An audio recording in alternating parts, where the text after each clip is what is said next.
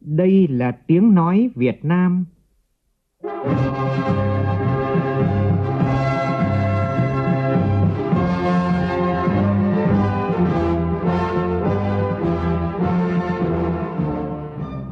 là tiếng nói Việt Nam, phát thanh từ Hà Nội, thủ đô nước Cộng hòa xã hội chủ nghĩa Việt Nam.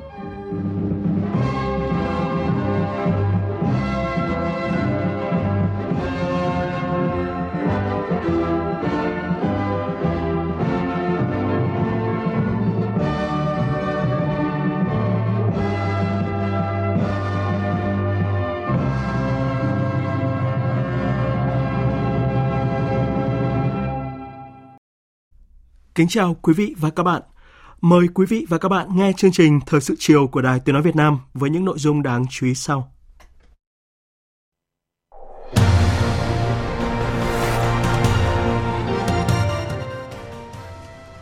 Dự hội nghị Công an toàn quốc lần thứ 79, Thủ tướng Phạm Minh Chính yêu cầu lực lượng công an nhân dân tiếp tục gương mẫu đi đầu và không để bị động bất ngờ về chiến lược và an ninh trật tự.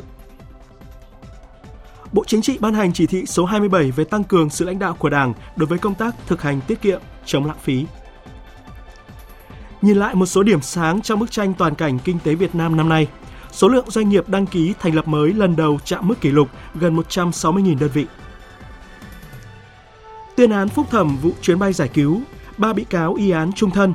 cựu điều tra viên Hoàng Văn Hưng nhận án 20 năm tù. Trong phần tin thế giới, sau 19 tháng trì hoãn, Thổ Nhĩ Kỳ thông qua đơn gia nhập NATO của Thụy Điển, bước đi quan trọng trong nỗ lực mở rộng khối quân sự này. Liên minh chống lừa đảo toàn cầu nhấn mạnh các vụ lừa đảo trực tuyến đã gây thiệt hại đến tài chính hơn 1.000 tỷ đô la mỗi năm và sẽ không dừng lại.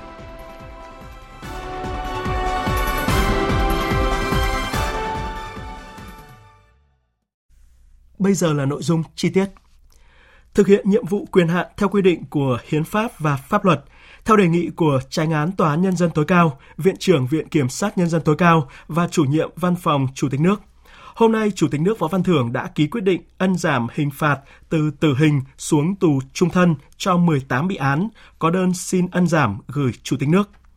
Quyết định này thể hiện chính sách khoan hồng nhân đạo của Đảng nhà nước ta đối với người phạm tội đặc biệt nghiêm trọng, mở ra cho họ con đường được sống, ăn năn hối cải, phục thiện, cải tạo để có cơ hội trở về với gia đình, cộng đồng và xã hội. Vào sáng nay, Thủ tướng Phạm Minh Chính dự hội nghị công an toàn quốc lần thứ 79 do Đảng ủy Công an Trung ương, Bộ Công an tổ chức. Phản ánh của phóng viên Vũ Khuyên. Phát biểu tại hội nghị, Thủ tướng Phạm Minh Chính đánh giá cao kết quả của ngành công an đã đạt được trong năm 2023, góp phần giữ vững ổn định chính trị, phục vụ phát triển kinh tế, bảo đảm trật tự an toàn xã hội, mở rộng quan hệ đối ngoại, tạo môi trường hòa bình, an ninh, ổn định cho phát triển. Thay mặt lãnh đạo Đảng, Nhà nước, Thủ tướng Phạm Minh Chính cảm ơn, chúc mừng và biểu dương những thành tích, chiến công của cán bộ, chiến sĩ lực lượng công an nhân dân trong năm 2023. Thủ tướng bày tỏ xúc động vì trong sự nghiệp bảo vệ an ninh quốc gia, bảo đảm trật tự an toàn xã hội, lực lượng công an nhân dân có nhiều tấm gương cán bộ chiến sĩ dũng cảm chiến đấu, anh dũng hy sinh, chấp nhận khó khăn gian khổ để lập nhiều chiến công, thành tích đặc biệt xuất sắc. Thủ tướng chia sẻ gửi lời tri ân sâu sắc của Đảng, Nhà nước đến gia đình, người thân và đơn vị của các anh hùng liệt sĩ, các đồng chí thương bệnh binh của lực lượng công an nhân dân. Thủ tướng đề nghị các đơn vị địa phương làm tốt công tác chính sách đối với người có công, chăm lo đời sống của thân nhân những cán bộ chiến sĩ đã đổ máu vì cuộc sống bình yên và hạnh phúc của nhân dân. Năm 2024 được xác định là năm tăng tốc để thực hiện thắng lợi nghị quyết đại hội lần thứ 13 của Đảng. Dự báo tình hình năm tới sẽ đối mặt với khó khăn thách thức lớn hơn, nhiều hơn là thời cơ thuận lợi. Thủ tướng yêu cầu lực lượng công an nhân dân tiếp tục gương mẫu đi đầu trong triển khai, cụ thể hóa các nghị quyết, chỉ thị, kết luận của Đảng, Quốc hội, Chính phủ, chủ động dự báo sát tình hình trong nước, khu vực và thế giới từ sớm từ xa ngay từ cơ sở để làm tốt vai trò tham mưu với Đảng, Nhà nước trên các lĩnh vực, phòng ngừa đấu tranh ngăn chặn làm thất bại mọi âm mưu hoạt động chống phá của các thế lực thù địch, phản động, các hoạt động tự diễn biến, tự chuyển hóa. Công an nhân dân phải bảo vệ tuyệt đối an toàn các mục tiêu sự kiện quan trọng của đất nước, hoạt động của lãnh đạo Đảng, Nhà nước, các đoàn khách, hội nghị quốc tế tại Việt Nam. Tuyệt đối không để bị động bất ngờ về chiến lược, an ninh chính trị, trật tự an toàn xã hội. Thủ tướng Chính phủ chỉ đạo lực lượng công an nhân dân phải nâng cao hiệu lực hiệu quả về xây dựng và thực thi pháp luật trong các lĩnh vực bảo đảm trật tự an toàn xã hội, kết hợp hiệu quả giữa chủ động phòng ngừa và tích cực đấu tranh, xử lý tội phạm và vi phạm pháp luật, bảo đảm xử lý nghiêm minh, đúng người, đúng tội, đúng pháp luật. Triển khai các giải pháp bảo đảm trật tự an toàn giao thông, phòng cháy chữa cháy và cứu nạn cứu hộ, phát huy mạnh mẽ phong trào toàn dân bảo vệ an ninh Tổ quốc, kết hợp chặt chẽ thế trận an ninh nhân dân với thế trận quốc phòng toàn dân gắn với thế trận lòng dân vững chắc. Thủ tướng cũng yêu cầu ngành công an tiếp tục đẩy mạnh cải cách hành chính, tiếp tục gương mẫu đi đầu trong chuyển đổi số, triển khai đề án 06 của chính phủ, bảo đảm tài chính hậu cần kỹ thuật, thực hiện nhiệm vụ của lực lượng công an nhân dân, chú trọng phát triển công nghiệp an ninh, đầu tư cho công an ở cấp cơ sở và lực lượng trực tiếp chiến đấu, tiếp tục phát huy vai trò đi trước mở đường trong công tác đối ngoại, triển khai cơ chế đối thoại an ninh với các đối tác quan trọng. Lực lượng công an phối hợp chặt chẽ, hiệu quả hơn nữa với các bộ ban ngành cấp ủy chính quyền các cấp, nhất là quân đội nhân dân, tòa án nhân dân, viện kiểm sát nhân dân, thực hiện tốt các chủ trương đường lối của Đảng, chính sách pháp luật của nhà nước về nhiệm vụ bảo vệ an ninh quốc gia, bảo đảm trật tự an toàn xã hội, bảo đảm cuộc sống bình yên cho nhân dân, thúc đẩy tinh thần dám nghĩ, dám làm, dám chịu trách nhiệm, dám đổi mới sáng tạo, dám đương đầu với khó khăn thử thách và quyết liệt trong hành động vì lợi ích chung. Nghiên cứu xây dựng cơ chế thu hút trọng dụng đào tạo nhân tài đặc thù trong công an nhân dân, xây dựng lực lượng công an nhân dân trong sạch vững mạnh, bộ tinh tỉnh mạnh, huyện toàn diện, xã bám cơ sở. Đảng nhà nước tin tưởng, nhân dân ta kỳ vọng lực lượng công an nhân dân anh hùng tiếp tục phát huy truyền thống anh hùng vẻ vang qua các thời kỳ vì nước quên thân, vì dân phục vụ, chỉ biết còn đảng thì còn mình, danh dự là điều thiêng liêng, cao quý nhất. Lực lượng công an nhân dân anh hùng phải là hình mẫu của sự đoàn kết, phải gương mẫu, đi đầu trong thực hiện chủ trương, đường lối chính sách của đảng, nhà nước. Phải quyết tâm cao, nỗ lực lớn, hành động quyết liệt và hết mình phụng sự tổ quốc, phục vụ nhân dân. Luôn luôn xứng đáng là lực lượng vũ trang trọng yếu, tin cậy, tuyệt đối trung thành của đảng, nhà nước và nhân dân. Nhân dịp chuẩn bị bước sang năm 2024 tôi xin chúc các đồng chí và gia đình mạnh khỏe, hạnh phúc và thành công. Chúc các đồng chí năm 2024 sẽ có thành tích cao hơn, xuất sắc hơn, toàn diện hơn năm 2023 Thay mặt Bộ Chính trị, Thường trực Ban Bí thư Trương Thị Mai vừa ký ban hành chỉ thị số 27 của Bộ Chính trị về tăng cường sự lãnh đạo của Đảng đối với công tác thực hành tiết kiệm chống lãng phí. Bộ Chính trị yêu cầu các cấp ủy, tổ chức đảng, chính quyền, mặt trận Tổ quốc Việt Nam, các tổ chức chính trị xã hội tập trung thực hiện tốt một số nhiệm vụ và giải pháp trọng tâm sau đây. 1. Quán triệt nâng cao nhận thức tổ chức thực hiện nghiêm chủ trương của Đảng, chính sách pháp luật của nhà nước về công tác thực hành tiết kiệm, chống lãng phí, xem đây là nhiệm vụ trọng tâm thường xuyên của cả hệ thống chính trị và xã hội. Trước hết là của các cấp ủy, tổ chức đảng, từng cơ quan đơn vị địa phương là văn hóa ứng xử của mỗi cán bộ đảng viên, công chức, viên chức và mỗi người dân, nhất là người đứng đầu, cán bộ lãnh đạo, quản lý, góp phần nâng cao hiệu quả việc huy động phân bổ, sử dụng các nguồn lực kinh tế xã hội cho phát triển đất nước, nâng cao cuộc sống nhân dân. 2 tiếp tục ra soát bổ sung hoàn thiện pháp luật về thực hành tiết kiệm chống lãng phí theo hướng lấy tiết kiệm là mục tiêu, chống lãng phí là nhiệm vụ, bảo đảm thống nhất đồng bộ khả thi, tập trung xác định rõ trách nhiệm, nhiệm vụ, quyền hạn của cơ quan, tổ chức, tập thể cá nhân, nhất là người đứng đầu, quy định cụ thể hành vi vi phạm, hình thức xử lý, chú trọng các lĩnh vực dễ xảy ra thất thoát, lãng phí tiêu cực như đấu thầu, đấu giá, quản lý, sử dụng đất đai, tài nguyên, tín dụng, quản lý tài sản công, đầu tư công, sử dụng vốn tài sản nhà nước tại doanh nghiệp. 3. Xây dựng và tổ chức triển khai có hiệu quả chiến lược và chương trình quốc gia về thực hành tiết kiệm chống lãng phí 5 năm. Hàng năm, bảo đảm toàn diện, có trọng tâm, trọng điểm, chú trọng các lĩnh vực then chốt như năng lượng, đất đai, tài nguyên, khoáng sản, ngân sách nhà nước, tài sản công. Các cơ quan đơn vị địa phương thực hiện nghiêm quy định về mua sắm công, xây dựng và sử dụng trụ sở, tổ chức hội nghị, lễ kỷ niệm, tiếp khách, đi công tác, đi nước ngoài, bảo đảm thiết thực hiệu quả, không lãng phí phô trương. 4.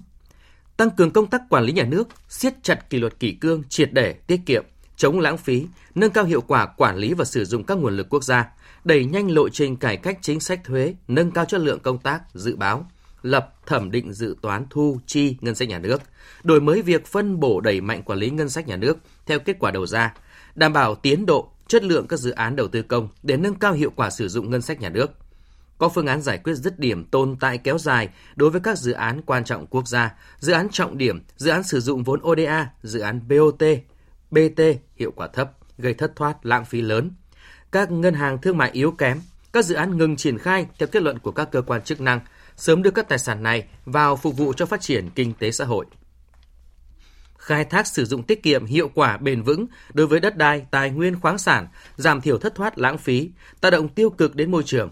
tăng cường công khai minh bạch việc sử dụng ngân sách nhà nước, tài sản công, nguồn lực quốc gia, nêu cao trách nhiệm giải trình của các cơ quan quản lý nhà nước, người đứng đầu đối với việc gây thất thoát, lãng phí ngân sách, tài sản công đẩy mạnh sắp xếp tổ chức bộ máy hệ thống chính trị, đơn vị sự nghiệp công lập theo hướng tinh gọn, hiệu lực, hiệu quả, thực hiện nghiêm chủ trương, mục tiêu tinh giản biên chế giai đoạn 2021-2026, tiếp tục hoàn thiện vị trí việc làm gắn với biên chế của khu vực công, tiết kiệm ngân sách nhà nước, chi cho bộ máy, con người, tăng cường ứng dụng khoa học công nghệ, chuyển đổi số, cải cách hành chính, xã hội hóa, cung ứng dịch vụ, sự nghiệp công đẩy mạnh công tác kiểm tra, thanh tra, giám sát, kiểm toán việc thực hiện chủ trương của Đảng, chính sách pháp luật của nhà nước về thực hành tiết kiệm, chống lãng phí, tập trung lĩnh vực, địa bàn, vị trí công tác dễ xảy ra lãng phí tiêu cực, nơi có nhiều đơn thư khiếu nại tố cáo, dư luận xã hội quan tâm bức xúc. Kịp thời phát hiện, phòng ngừa, xử lý nghiêm tổ chức cá nhân vi phạm gây thất thoát lãng phí nguồn lực, thực hiện nghiêm kết luận, kiến nghị của các cơ quan chức năng, thu hồi tiền, tài sản cho nhà nước. 5 phát huy quyền làm chủ của nhân dân, vai trò giám sát phản biện của Mặt trận Tổ quốc Việt Nam, tổ chức chính trị xã hội, quân chúng và nhân dân, tạo điều kiện cho hoạt động thanh tra nhân dân và giám sát của hội của cộng đồng dân cư ở cơ sở, kịp thời phát hiện thông tin phản ánh ngăn chặn hành vi gây thất thoát lãng phí tiêu cực. Kịp thời biểu dương khen thưởng nhân rộng các điển hình sáng kiến, có biện pháp thiết thực bảo vệ người đấu tranh, tố giác hành vi gây lãng phí thất thoát. 6. Về tổ chức thực hiện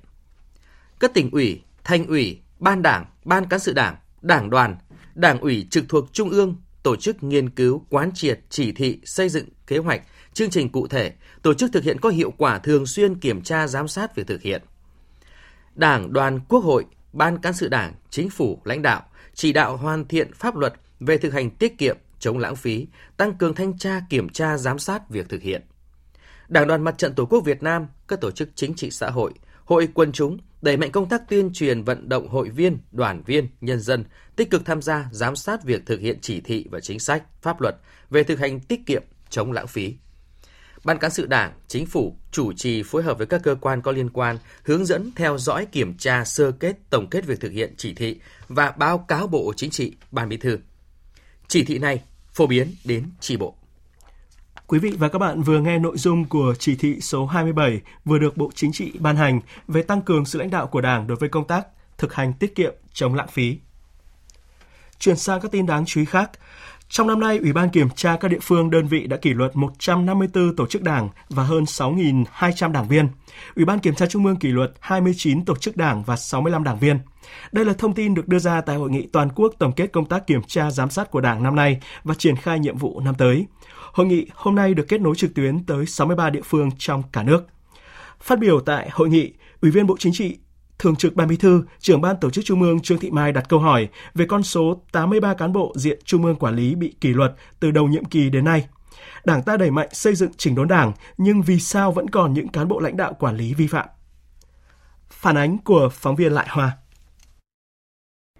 Năm 2023, cấp ủy các cấp đã kiểm tra khi có dấu hiệu vi phạm đối với 355 tổ chức đảng và 2.388 đảng viên.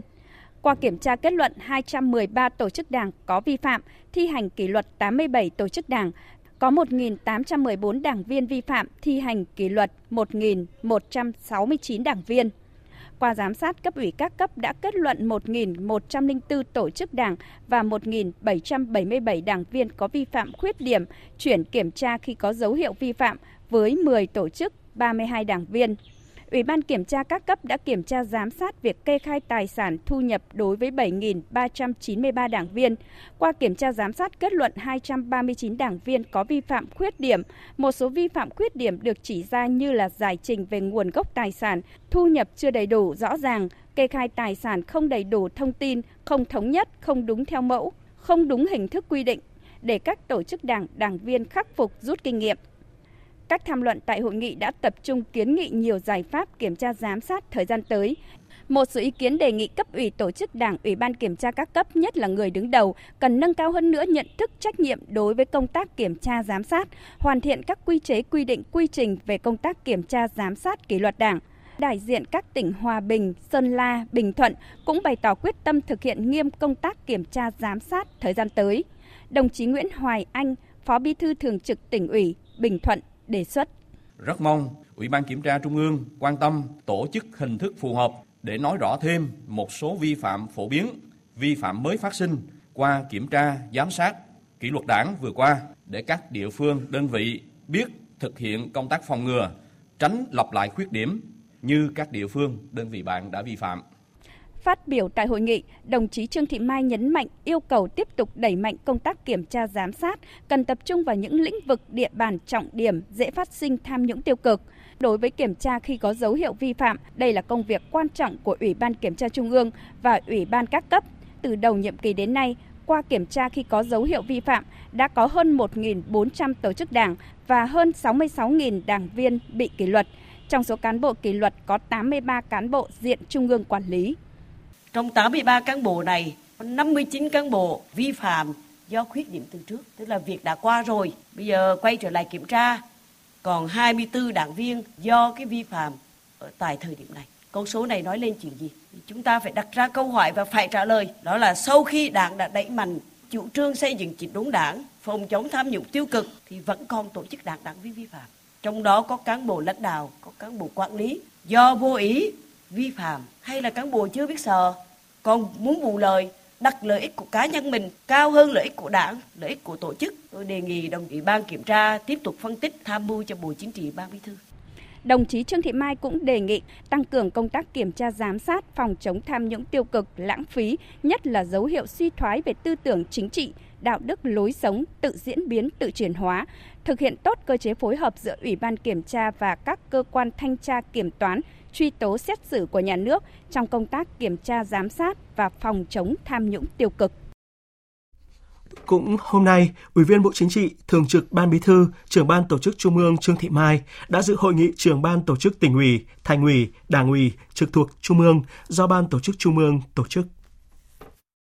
Các đại biểu đã chia sẻ tại hội nghị về những thuận lợi khó khăn vướng mắc trong công tác tổ chức xây dựng Đảng ở địa phương đơn vị. Trưởng ban tổ chức Thành ủy Hà Nội Vũ Đức Bảo cho biết, năm 2023, Thành ủy tập trung củng cố tổ chức cơ sở Đảng yếu kém, phân loại sự yếu kém. Trong yếu kém có một nguyên nhân là bất đoàn kết nội bộ, năng lực cán bộ yếu, vẫn từ cán bộ. Chúng tôi cũng tham mưu ngay một cái đề án là củng cố, nâng cao chất lượng cán bộ cấp xã phường thị trấn, chủ chốt đấy, tiêu chuẩn, tiêu chí, thay thế luân chuyển điều động. Chúng tôi thực hiện quyết định đến năm 2025 để 50% bí thư chủ tịch cấp ủy xã phường thị trấn không phải địa phương. Mà quả thật cái đề án này có giá trị. Là có ông chí làm bí thư làm chủ tịch 15 20 năm xong cứ xin đưa làm bí thư xin em làm chủ tịch không có tư duy sang địa phương khác như vậy là trì trệ bảo thủ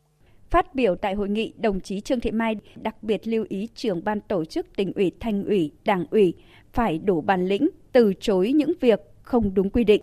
Tôi mong muốn các đồng chí cẩn trọng, kỹ lưỡng, đảm bảo nguyên tắc quy định của đảng, không vì lợi cá nhân, không vì cảm tính mà tham mưu cho đảng không đảm bảo công việc của mình. Thời sự VOV, nhanh, tin cậy, hấp dẫn. Sau đây là tin chúng tôi vừa nhận.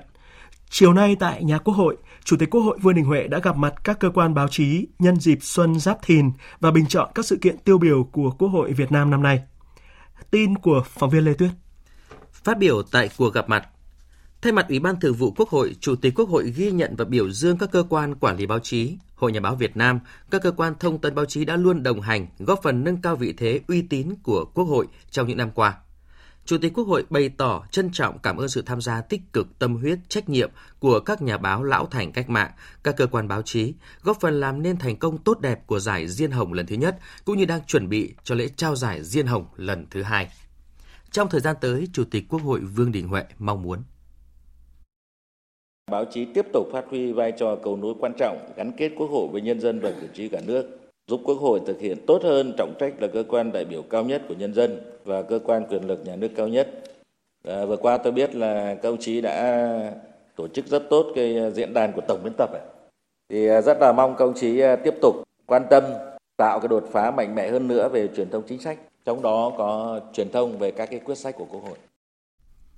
Bộ Thông tin và Truyền thông đã có báo cáo trình chính phủ về kết quả nghiên cứu ra soát luật báo chí năm 2016 và kiến nghị sửa đổi bổ sung những vấn đề cần thiết và phù hợp. Đề nghị thời gian tới, Bộ Thông tin và Truyền thông sớm đề nghị chính phủ trình Quốc hội xem xét thông qua dự án luật sửa đổi bổ sung một số điều của luật báo chí,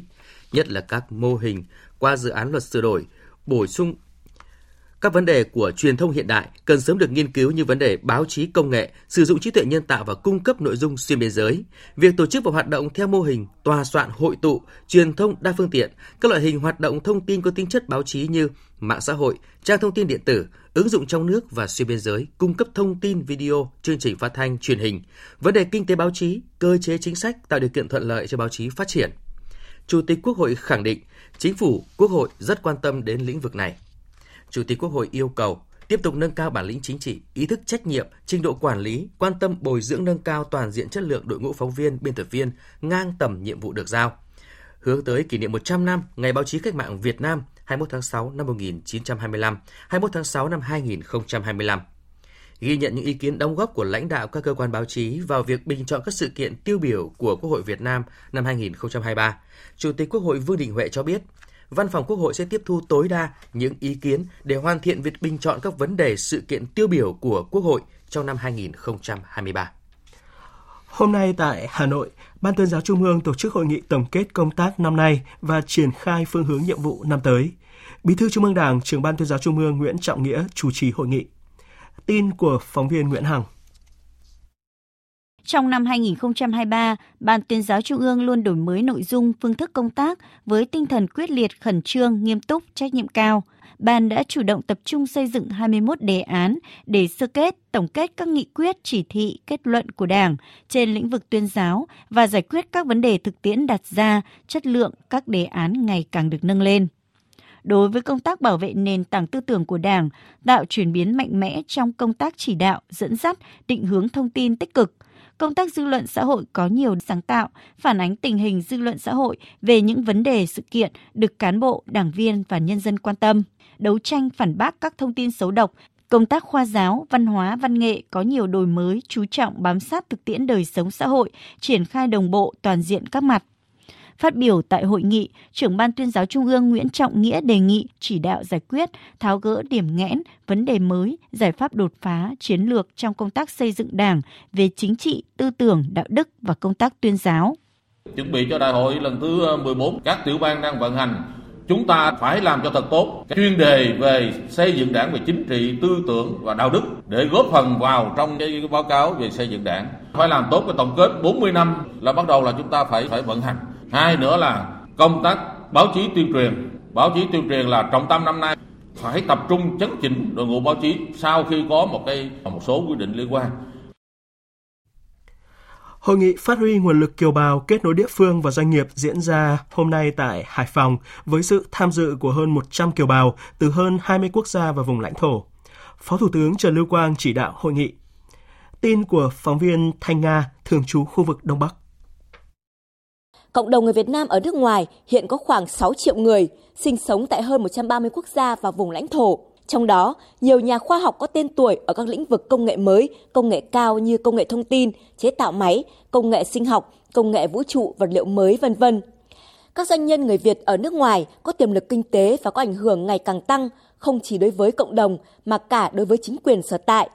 Cùng với đó, lực lượng lao động Việt Nam ra nước ngoài làm việc khoảng 130.000 đến 150.000 người mỗi năm cũng có nhiều đóng góp về tài chính và trở thành nguồn lực cho đất nước khi trở về với kỹ năng nghề, kinh nghiệm sau thời gian được rèn luyện ở môi trường nước ngoài. Thứ trưởng Bộ Ngoại giao Lê Thị Thu Hằng chủ nhiệm Ủy ban Nhà nước về người Việt Nam ở nước ngoài cho biết kiều bào từ 35 quốc gia và vùng lãnh thổ đã đầu tư 385 dự án tại 42 trên 63 tỉnh, thành phố ở Việt Nam, mới tổng số vốn đăng ký là 1,72 tỷ đô la, góp phần thúc đẩy kinh tế xã hội ở địa phương, tạo việc làm cho người lao động và tăng nguồn thu từ ngân sách thuế của nhà nước. Lượng kiều hối gửi về ước tính từ năm 1993, đây là cái năm đầu tiên mà chúng ta thống kê kiều hối, đến năm 2022 là đạt trên 190 tỷ đô la, gần bằng nguồn vốn đầu tư trực tiếp từ nước ngoài giải ngân cùng kỳ. Đây là hội nghị trực tiếp quy tụ đông đảo kiều bào nhất kể từ khi xảy ra đại dịch COVID-19 đến nay. Hội nghị diễn ra với ba phiên thảo luận chuyên đề về đầu tư xanh, phát triển nguồn nhân lực và phát triển chuỗi cung ứng. Phát biểu tại hội nghị, Phó Thủ tướng Trần Lưu Quang mong muốn các đại biểu kiều bào cùng trao đổi thảo luận một cách thực chất, tập trung vào những đề xuất kiến nghị cụ thể, chỉ ra những điểm nghẽn, những khó khăn cần tháo gỡ cả trong dài hạn, trung hạn và ngắn hạn nhằm khai thông nguồn lực của cộng đồng người Việt Nam ở nước ngoài. Tôi đề nghị các bộ ngành địa phương nghiêm túc lắng nghe, trao đổi, làm rõ, tiếp thu những ý kiến đóng góp tâm huyết xác đáng của kiều bào trong hội nghị hôm nay.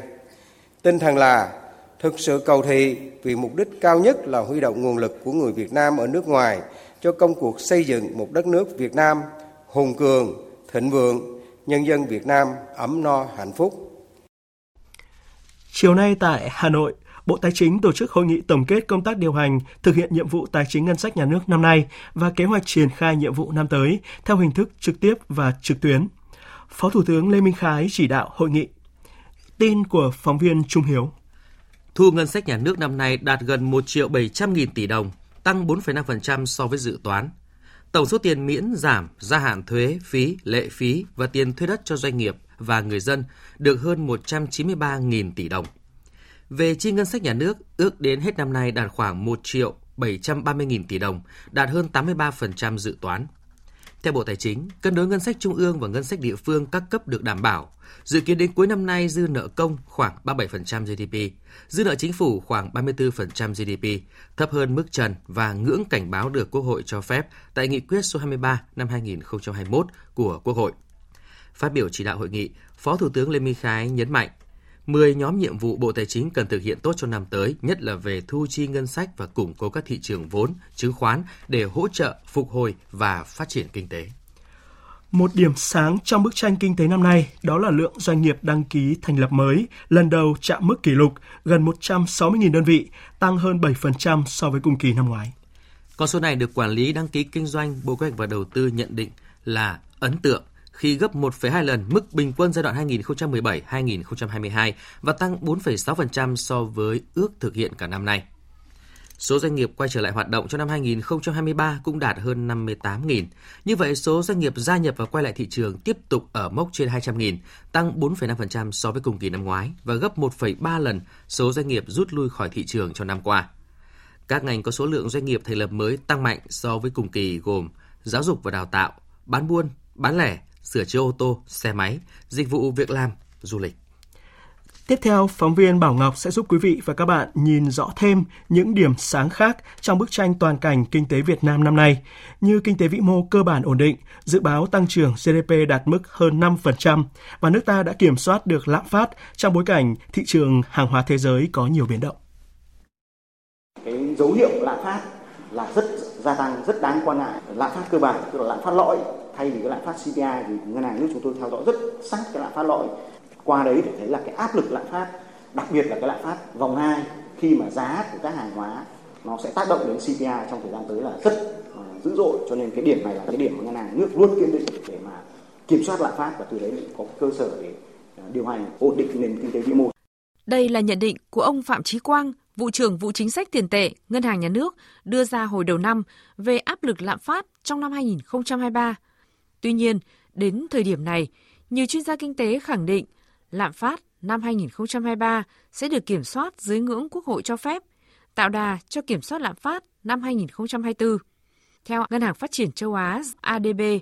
kiểm soát lạm phát lại là một điểm sáng khi chính sách tiền tệ thận trọng và chủ động, được hỗ trợ bởi việc kiểm soát hiệu quả giá xăng, điện, thực phẩm, chăm sóc sức khỏe và giáo dục, giúp kiểm soát lạm phát. Lạm phát tại Việt Nam được duy trì ở mức 3,8% cho năm 2023 và 4% dự báo trước cho năm 2024. Ông Cấn Văn Lực, chuyên gia kinh tế trường BIDV đánh giá. Thì chúng tôi thấy rằng là à, chúng ta đã và đang kiểm soát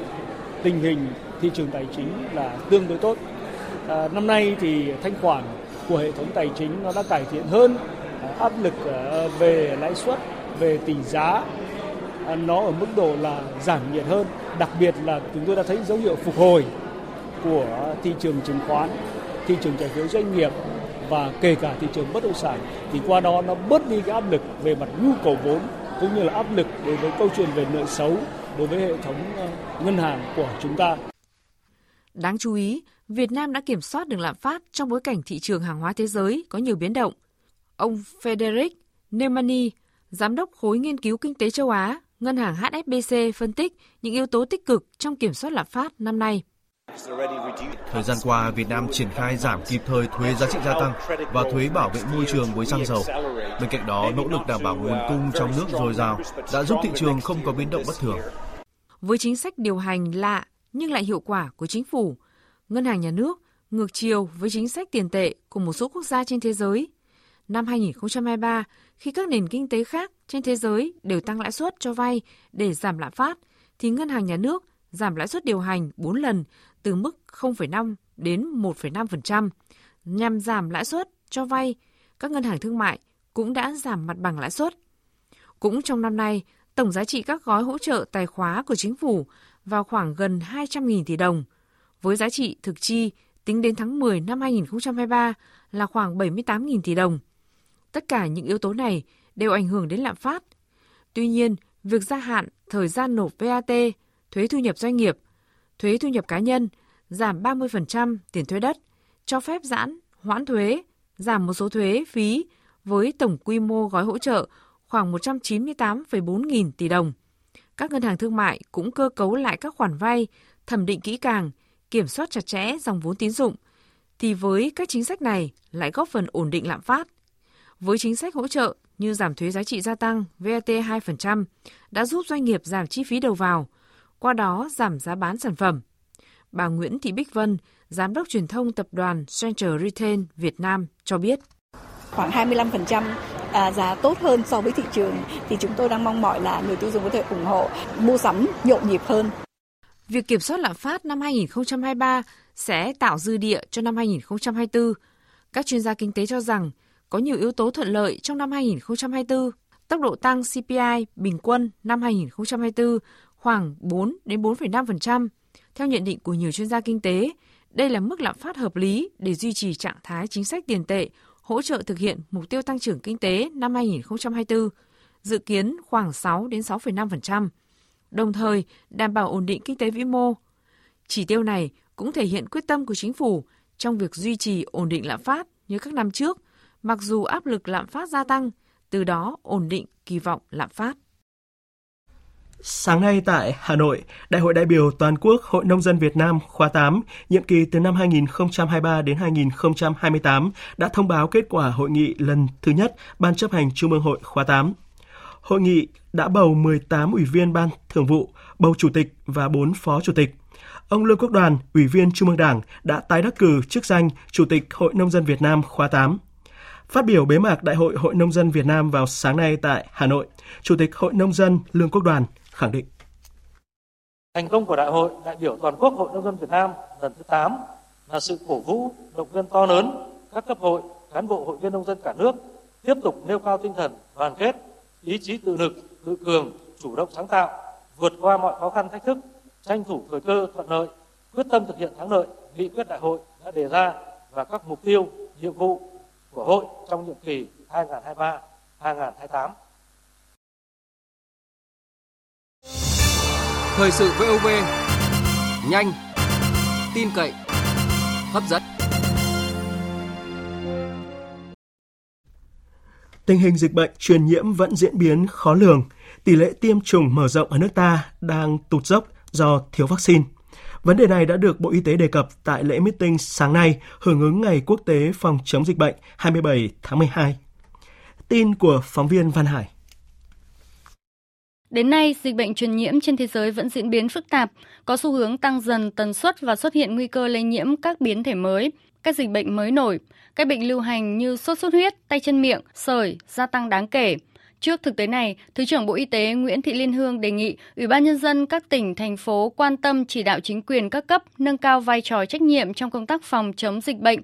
xác định vị trí, vai trò và tầm quan trọng của y tế dự phòng, y tế cơ sở, củng cố nâng cao năng lực của hệ thống phòng chống dịch các tuyến. Theo Viện Vệ sinh Dịch tễ Trung ương, do thiếu vaccine trong chương trình tiêm chủng mở rộng đã khiến tỷ lệ tiêm chủng năm nay thấp hơn so với những năm trước. Cụ thể, chỉ đạt 66,4% tỷ lệ tiêm chủng đầy đủ cho trẻ em dưới 1 tuổi trong khi theo quy định phải đạt 75%. Tỷ lệ bao phủ của vaccine 5 trong 1 cũng thấp, chỉ đạt 52,6%, thấp nhất là ở khu vực Tây Nguyên, chỉ đạt gần 20% do nơi đây đồng bào dân tộc thiểu số đông, không có đủ điều kiện kinh tế để tiếp cận với tiêm chủng dịch vụ.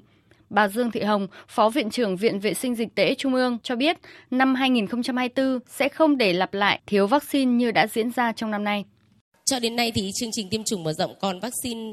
bại liệt và vaccine uốn ván là còn đủ cung ứng sang cả năm 2024. Còn tất cả các vaccine khác thì đã thiếu giải rác và nhiều địa phương sẽ thiếu và chúng tôi rất mong muốn là cái hiện tượng thiếu này nó sẽ được giảm thiểu ngắn nhất. Hôm nay, Tòa Nhân dân cấp cao tại Hà Nội đã tuyên án phúc thẩm với 21 bị cáo trong vụ án chuyến bay giải cứu. Tòa đánh giá nhiều bị cáo có thái độ thành khẩn, ăn năn, tích cực khắc phục hậu quả và đã được các cấp chính quyền địa phương xin giảm án, do đó có cơ sở để giảm mức án cho nhiều bị cáo. Tin của phóng viên Đình Hiếu. Trong số 4 bị cáo bị tuyên án trung thân trong phiên tòa sơ thẩm, chỉ có cựu điều tra viên Hoàng Văn Hưng được cấp phúc thẩm tuyên giảm xuống 20 năm tù. Ba bị cáo Phạm Trung Kiên, Nguyễn Thị Hương Lan và Vũ Anh Tuấn y án trung thân. Cựu Thứ trưởng Bộ Ngoại giao Tô Anh Dũng được giảm từ 16 năm tù xuống 14 năm tù về tội nhận hối lộ. Cựu Phó Chủ tịch Ủy ban Nhân dân Quảng Nam Trần Văn Tân được giảm từ 6 năm tù xuống còn 5 năm tù.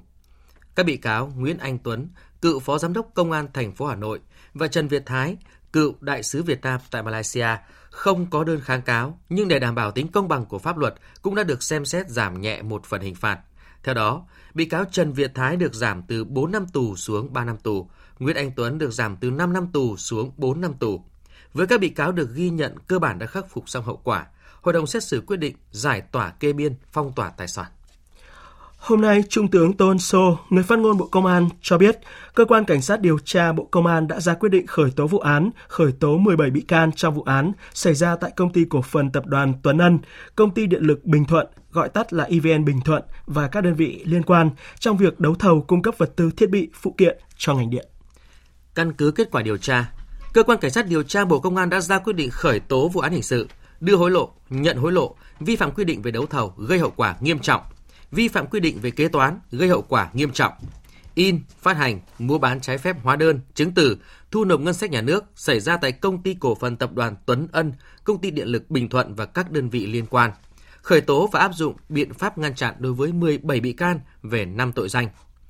Cơ quan Cảnh sát điều tra Bộ Công an ra quyết định khởi tố bị can, lệnh bắt tạm giam để tạm giam đối với Huỳnh Tuấn Ân, Chủ tịch Hội đồng Quản trị Tập đoàn Tuấn Ân về tội vi phạm quy định về đấu thầu gây hậu quả nghiêm trọng, đưa hối lộ, vi phạm quy định về kế toán gây hậu quả nghiêm trọng.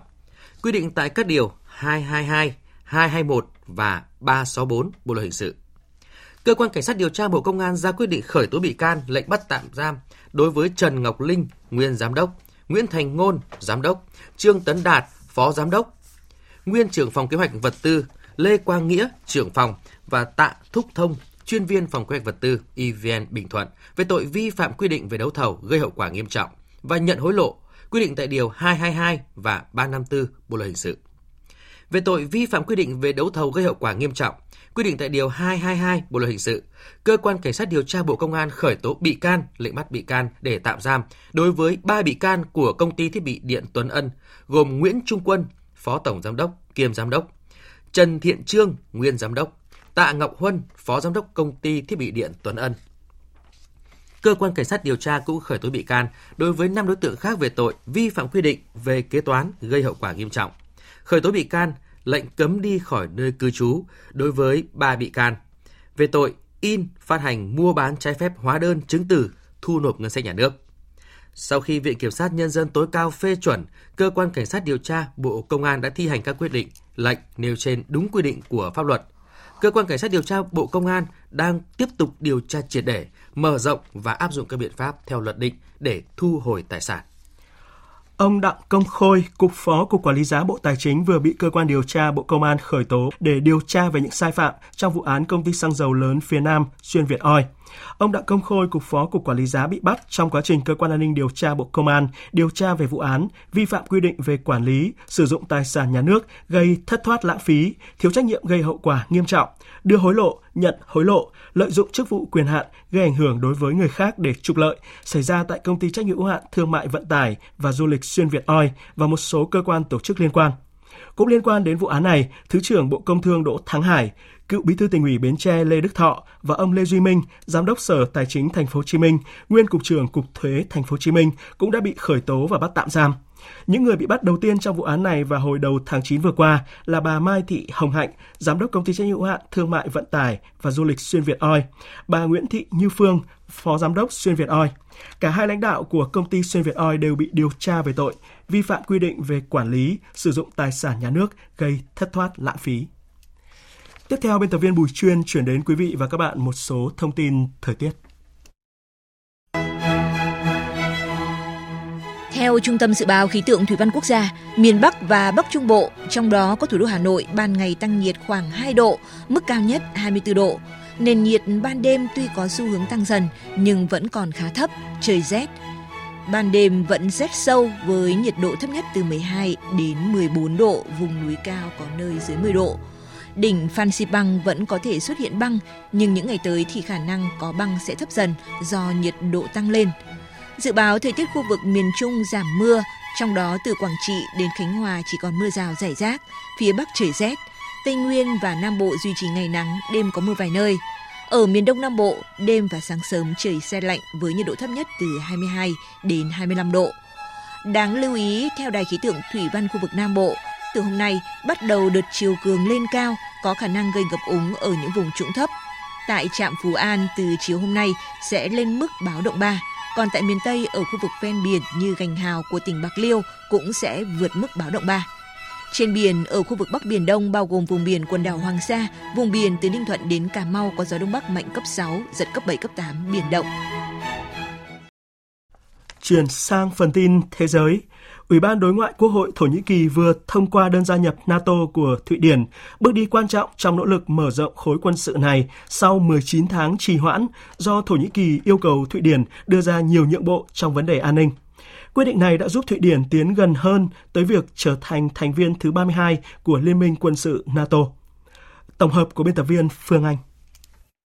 Sau khoảng 4 giờ tranh luận, Ủy ban Đối ngoại Quốc hội Thổ Nhĩ Kỳ do Đảng AK cầm quyền của Tổng thống Tayyip Erdogan kiểm soát đã bỏ phiếu ủng hộ nỗ lực mà Thụy Điển đưa ra hồi năm ngoái. Thành viên Ủy ban này, ông Ogukan Salisi cho biết. Họ đã thông báo cho chúng tôi về các bước mà Thụy Điển đã thực hiện. Họ thông báo cho chúng tôi về các ưu tiên của Thổ Nhĩ Kỳ trong chính sách đối ngoại. Sau một quá trình tranh luận kéo dài, đề nghị của Thụy Điển đã được bỏ phiếu và thông qua sürecinin arkasından da e, oylandı ve kabul edildi. Bước tiếp theo là bỏ phiếu tại phiên họp toàn thể Quốc hội Thổ Nhĩ Kỳ trước khi được Tổng thống Erdogan ký thành luật. Phản ứng trước động thái mới nhất của Ủy ban Đối ngoại Quốc hội Thổ Nhĩ Kỳ, Ngoại trưởng Thụy Điển Tobias Billström cho biết nước này hoan nghênh bước đi tích cực nói trên và mong muốn sớm được gia nhập NATO. Trong khi đó, trợ lý Tổng thư ký NATO về các vấn đề chính trị và chính sách an ninh Boris Rus cũng có dòng trạng thái trên nền tảng mạng xã hội X rằng sự chấp thuận của Ủy ban Đối ngoại Quốc hội Thổ Nhĩ Kỳ là tin tức tuyệt vời. Ngoại trưởng Pháp Catherine Colonna nhấn mạnh tầm quan trọng của việc mở rộng khối. Depuis Madrid, 29 quốc gia đã phê chuẩn quyền ứng cử của Thụy Điển, hai quốc gia vẫn chưa làm điều đó. Vì vậy, chúng tôi hy vọng Thổ Nhĩ Kỳ và Hungary sẽ phê chuẩn tư cách thành viên của Thụy Điển mà không phải chờ đợi lâu hơn nữa. Sức mạnh và độ tin cậy của liên minh chúng ta đang bị đe dọa và chúng ta có thể sẽ không để mất thêm một ngày nào nữa. Mỹ vừa thông báo tiếp tục gia hạn miễn thuế đối với hàng trăm sản phẩm của Trung Quốc từng nằm trong danh sách áp thuế trừng phạt. Việc miễn trừ này sẽ kéo dài đến ngày 31 tháng 5 năm 2024 thay vì chỉ đến ngày 31 tháng 12 năm nay. Việc gia hạn miễn thuế sẽ được áp dụng đối với hơn 350 mặt hàng nhập khẩu từ Trung Quốc, từng nằm trong danh sách trừng phạt và 77 sản phẩm liên quan đến đại dịch COVID-19. Trong khi đó, nhằm hạn chế dòng ngoại tệ ra khỏi đất nước, chính phủ Ethiopia vừa ban hành lệnh cấm nhập khẩu gần 40 loại hàng hóa và phương tiện xa xỉ. Động thái này diễn ra sau khi quốc gia đông dân thứ hai châu Phi này tuyên bố vỡ nợ. Việc thực hiện chính sách là nhằm giải quyết tình trạng thiếu đô la Mỹ trầm trọng và giúp ổn định nền kinh tế Ethiopia. Đây được xem là bước đi cần thiết, song giới chuyên gia cho rằng Ethiopia cần có trách cách tiếp cận chi tiết hơn trong việc xây dựng các chính sách kinh tế. Theo nhiều ý kiến, việc bảo toàn dự trữ ngoại tệ song song với thúc đẩy sinh kế của người dân địa phương và hoạt động của các công ty nước ngoài cần có chiến lược cụ thể. Ethiopia là quốc gia châu Phi thứ ba vỡ nợ sau Zambia và Ghana khi nước này không thể thanh toán trước khoản trái phiếu quốc tế trị giá 33 triệu đô la Mỹ. Một cuộc chiến mới với mạng xã hội TikTok đang được mở ra tại Australia khi nền tảng này đối mặt với cáo buộc mới về việc thu thập trái phép thông tin của người dân Australia thông qua đoạn mã được cài đặt vào các trang web. Phóng viên Việt Nga thường trú tại Australia thông tin. Truyền thông Australia cho biết, kết quả các thử nghiệm diễn ra tại nước này cho thấy, cho dù không cài ứng dụng TikTok trên điện thoại hay máy tính, song thông tin của người dân nước này vẫn có thể bị TikTok thu thập thông qua trang web trung gian mà họ là thành viên. Cụ thể, các trang web có sử dụng TikTok Pixel, một đoạn mã được cài đặt vào trang web để giúp theo dõi hành vi của người vào xem trang, có thể lấy thông tin mà các thành viên cung cấp cho trang web này. Các thông tin mà TikTok thu thập thông qua TikTok Pixel bao gồm họ tên, địa chỉ thư điện tử cá nhân, số điện thoại, lịch sử truy cập, theo truyền thông Australia, việc TikTok chưa xin phép mà đã thu thập thông tin người tiêu dùng Australia thông qua TikTok Pixel được cho là hành vi thiếu minh bạch và vi phạm quyền riêng tư của người dân nước này. Cơ quan quản lý marketing tại Australia, dữ liệu dân sự, đã đưa ra khuyến nghị về việc gỡ bỏ TikTok Pixel khỏi trang web của các công ty. Sau phần mềm chứa mã độc và tấn công giả mạo thì lừa đảo trực tuyến đang trở thành vấn đề gây tổn hại cho người tiêu dùng trên toàn thế giới. Báo cáo mới nhất của Liên minh chống lừa đảo toàn cầu cho thấy hành vi lừa đảo này gây thiệt hại tài chính ước tính lên tới hơn 1.000 tỷ đô la mỗi năm và sẽ không dừng lại. Tổng hợp của biên tập viên Thu Hoài. Xin chào, đây là bộ phận hỗ trợ của Amazon. Tên tôi là Rosie, tôi có thể giúp gì cho bạn? Tôi nhận được cuộc gọi về tài khoản của mình. Tôi muốn xác nhận thông tin này. Được rồi, đừng lo lắng, tôi sẽ giúp bạn. Như tôi thấy thì có một đơn đặt hàng iPhone với giá 690 đô la. Vậy đơn hàng này có vấn đề gì không? Đúng vậy, tôi không đặt mua điện thoại. Người phụ nữ tại Ấn Độ này đã bị mất 690 đô la theo cách như vậy. Và lừa đảo hỗ trợ kỹ thuật chỉ là một trong số rất nhiều chiêu thức của những kẻ lừa đảo trực tuyến. Báo cáo tình hình lừa đảo toàn cầu năm 2023 được tiến hành tại 43 quốc gia cho thấy 25,5% người dân thế giới, tương đương hơn 2 tỷ người bị mất tiền do lừa đảo hoặc đánh cắp danh tính trong 12 tháng qua, với thiệt hại ước tính khoảng hơn 1.000 tỷ đô la. Tuy nhiên, đây mới chỉ là phần nổi của tảng băng, bởi 59% số nạn nhân không báo cáo với lực lượng chức năng về các vụ lừa đảo. Điều nguy hiểm là cùng với sự phát triển như vũ bão của công nghệ, thủ đoạn của những kẻ lừa đảo cũng ngày càng tinh vi và liều lĩnh hơn bị hấp dẫn bởi những quảng cáo việc nhẹ lương cao. Hàng trăm nghìn nạn nhân đã bị các băng nhóm tội phạm buôn người cưỡng ép phải thực hiện các công việc liên quan đến lừa đảo kỹ thuật số ở quy mô lớn. Người phát ngôn Văn phòng Cao ủy Nhân quyền Liên Hợp Quốc Jeremy Lauren cho biết. Nhiều người đã bị tra tấn, đối xử hoặc trừng phạt tàn ác, vô nhân đạo và hạ nhục. Một số quốc gia ở Đông Nam Á đã đưa ra các khung pháp lý và chính sách liên quan để chống lại tình trạng này. Tuy nhiên, trong nhiều trường hợp, việc triển khai không đáp ứng đầy đủ bối cảnh và mức độ phức tạp của những vụ lừa đảo trực tuyến như thế này. Những hình thức lừa đảo trực tuyến phổ biến nhất hiện nay là lừa đảo bằng giọng nói, lừa đảo giả mạo, lừa đảo tống tiền, lừa đảo đầu tư, rửa tiền liên quan đến cờ bạc trực tuyến bất hợp pháp, xâm phạm email cá nhân và gian lận thương mại điện tử. Hôm nay, Bộ Văn hóa, Thể thao và Du lịch Hàn Quốc thông báo sẽ không cấp phép đăng ký bản quyền đối với nội dung do trí tuệ nhân tạo tạo ra. Quyết định được đưa ra trong bối cảnh thế giới vẫn đang tranh luận về tính pháp lý của trí tuệ nhân tạo như một thực thể sáng tạo. Đây cũng là một trong những biện pháp mà chính phủ Hàn Quốc định thực hiện nhằm đưa nước này trở thành quốc gia hàng đầu thế giới về bảo vệ bản quyền. Tiếp theo mời quý vị và các bạn đến với trang tin thể thao.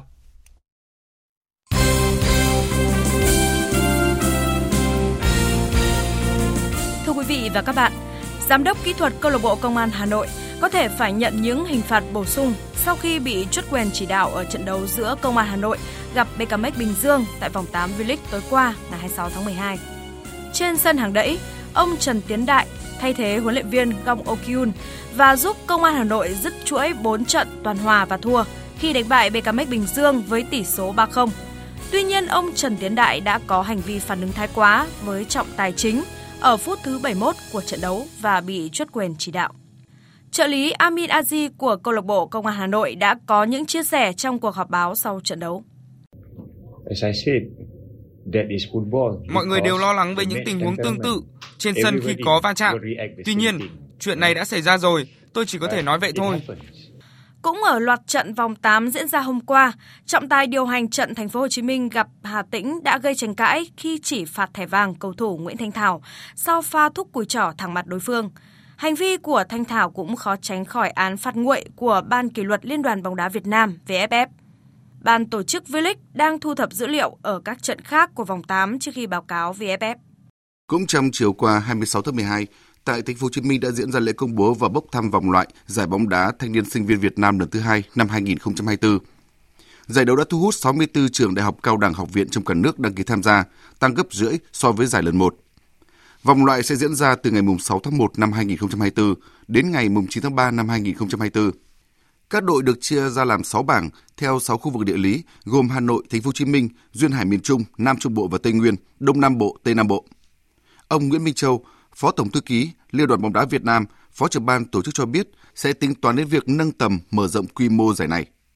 Sau cái năm đầu tiên mà tổ chức giải à, thanh niên sinh viên thì chúng ta cũng đã thấy được cái sức lan tỏa của một cái giải đấu. Chúng tôi cho rằng là năm nay sẽ là một cái năm mà các bảng đấu sẽ thi đấu rất là khốc liệt hơn. Và với góc độ của Liên đoàn bóng đá Việt Nam thì chúng tôi à, cũng đã có những cái điều chỉnh nhất định trong công tác à, chuyên môn như là điều chỉnh về ban hành điều lệ giải để giúp cho các đội có được cái sự chuẩn bị kỹ lưỡng hơn và thông qua cái giải sinh viên này cho nên tôi cho rằng là cái sức lan tỏa cũng sẽ được uh, tốt hơn để giúp cho cái hoạt động thể thao bóng đá trong các cái trường học ngày càng được lan tỏa và phát triển rộng rãi hơn.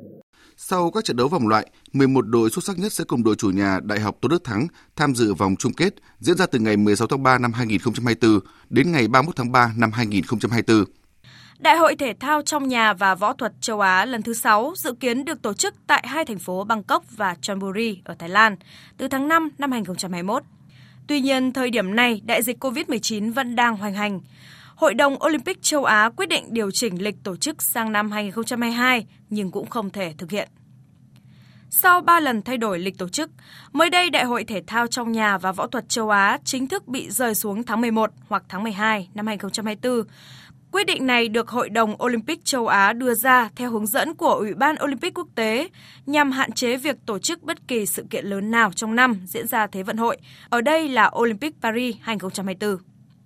Đại hội thể thao trong nhà và võ thuật châu Á diễn ra 4 năm một lần, bao gồm các môn thi đấu trong nhà mà thể thao Việt Nam có nhiều thế mạnh như futsal, cầu lông, pencast, cầu mây, billiards, cờ vua, thể thao điện tử và đặc biệt là bóng chuyền. Tại kỳ đại hội gần nhất diễn ra tại Ashgabat, Turkmenistan năm 2017. Thể thao Việt Nam xếp thứ 8 toàn đoàn với 13 huy chương vàng, 8 huy chương bạc và 19 huy chương đồng.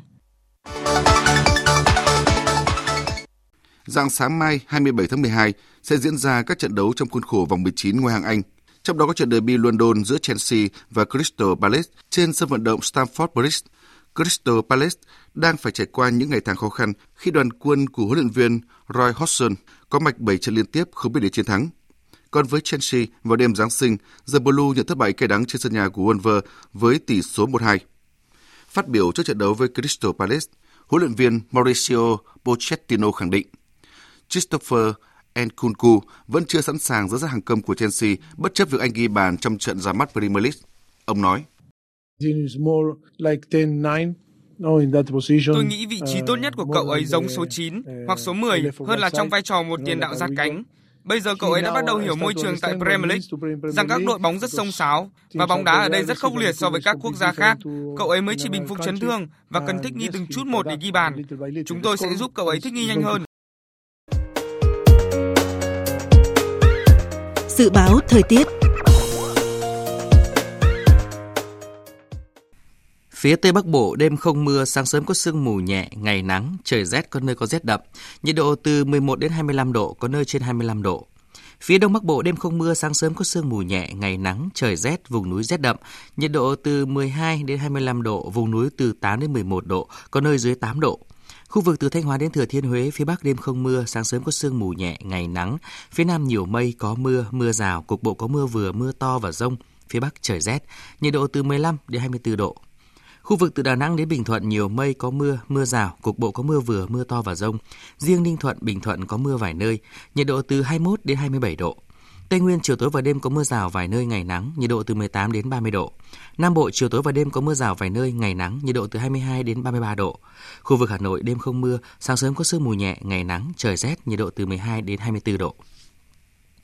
Dự báo thời tiết biển, Vịnh Bắc Bộ có mưa vài nơi, tầm nhìn xa trên 10 km, gió Đông Bắc cấp 4, cấp 5. Vùng biển từ Quảng Trị đến Quảng Ngãi có mưa rải rác ở ven bờ, tầm nhìn xa trên 10 km, giảm xuống 4 đến 10 km trong mưa, gió Đông Bắc cấp 5 có lúc cấp 6, giật cấp 7, cấp 8, biển động.